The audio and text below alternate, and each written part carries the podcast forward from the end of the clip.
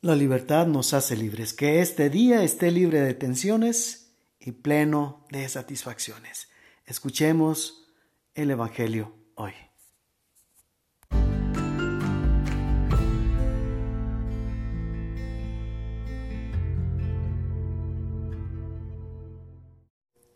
Del Santo Evangelio según San Juan.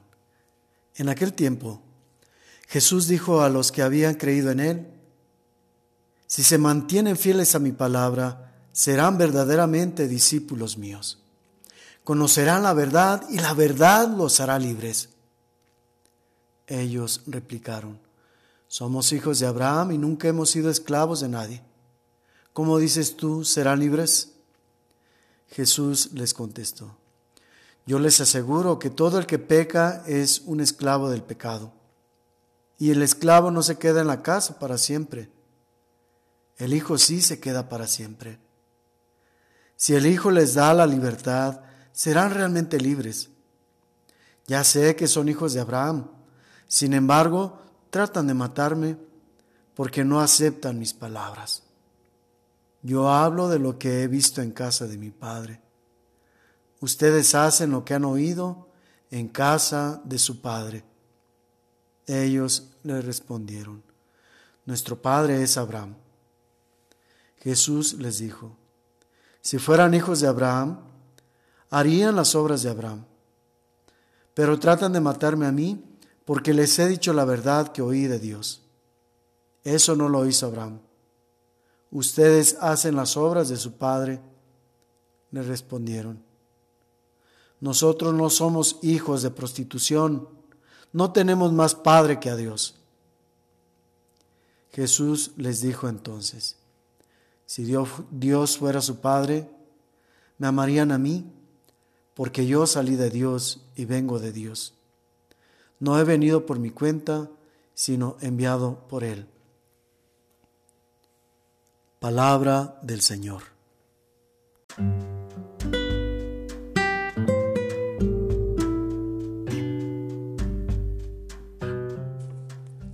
Tan solo hablar de libertad es un tema tan extenso que no terminaríamos de agotarlo.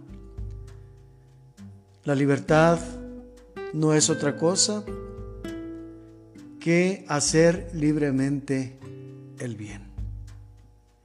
Es decir, la libertad no es ni hacer lo que se quiera hacer, ni mucho menos cuando en nombre de esta afectamos y atropellamos los derechos de otras personas. En este caso Jesús relaciona la libertad de manera antagónica con el pecado. Es decir, el pecado nos esclaviza. ¿Qué tan libres somos? Nos puede ayudar a determinarlo qué tanto estamos alejados del pecado. El problema es que el pecado es sumamente sutil. Es muy difícil, siquiera en ocasiones, detectar cuando estamos cayendo en pecado. Y se vuelve más difícil aún cuando o no somos capaces de hacer un examen de conciencia o nos da pereza llevarlo a cabo en las confesiones, de repente ya no es tanto el sentirme frustrado por una confesión mal hecha debido a la falta de un buen examen de conciencia, es decir, un examen de conciencia lo suficientemente profundo para detectar aquellas cosas que nos impiden ser libres. Mejor dicho, expresan que se arrepienten de todos sus pecados. Yo vengo para que Dios me perdone de todos mis pecados. Cuando les pregunto cuáles son esos pecados, no hayan que hacer. Puede ser la razón que lo dije, la falta del el examen de conciencia, bien sea por pereza o bien sea incluso por poseer una conciencia laxa. Eso por una parte. Aunque por otra parte no se descarta la posibilidad de que tal vez no alcancen a comprender el sacramento de la confesión. No alcancen a vislumbrar y asimilar todo el alcance que tiene y por eso ante la pena de expresar sus pecados, de que alguien nos conozca, aún sabiendo que se cuenta con el sigilo sacramental, prefieren la comodidad de no manchar su persona. Luego entonces todas estas evasiones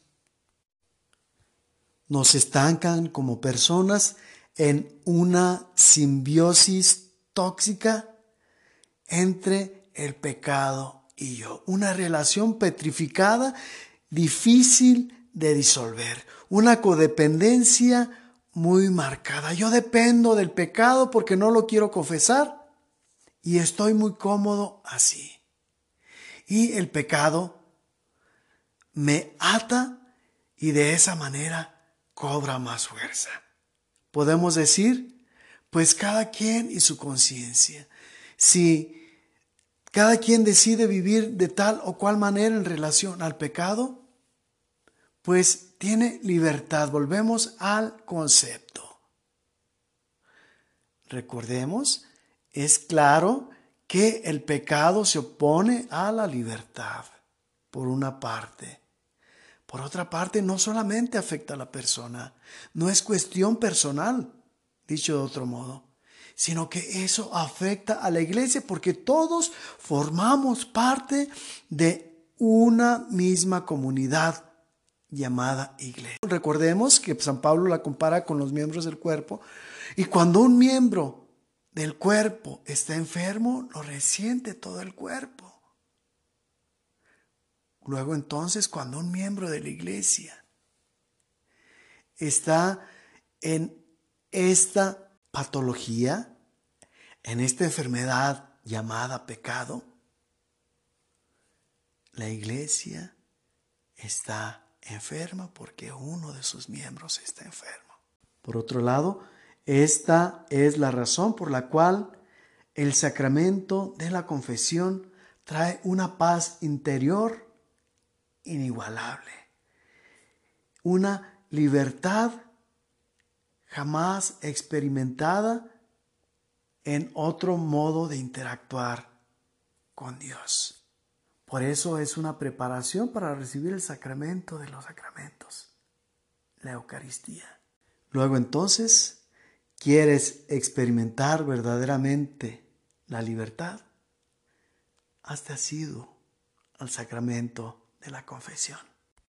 Y ya en esta libertad vas a experimentar lo que es verdaderamente ser hijo de Dios, como lo dice Jesús, y te alimentarás de él.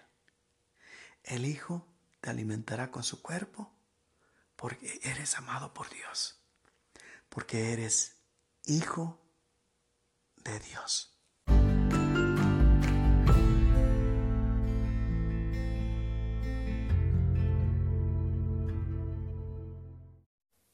El Dios pleno de amor te bendiga abundantemente en el nombre del Padre, y del Hijo, y del Espíritu Santo.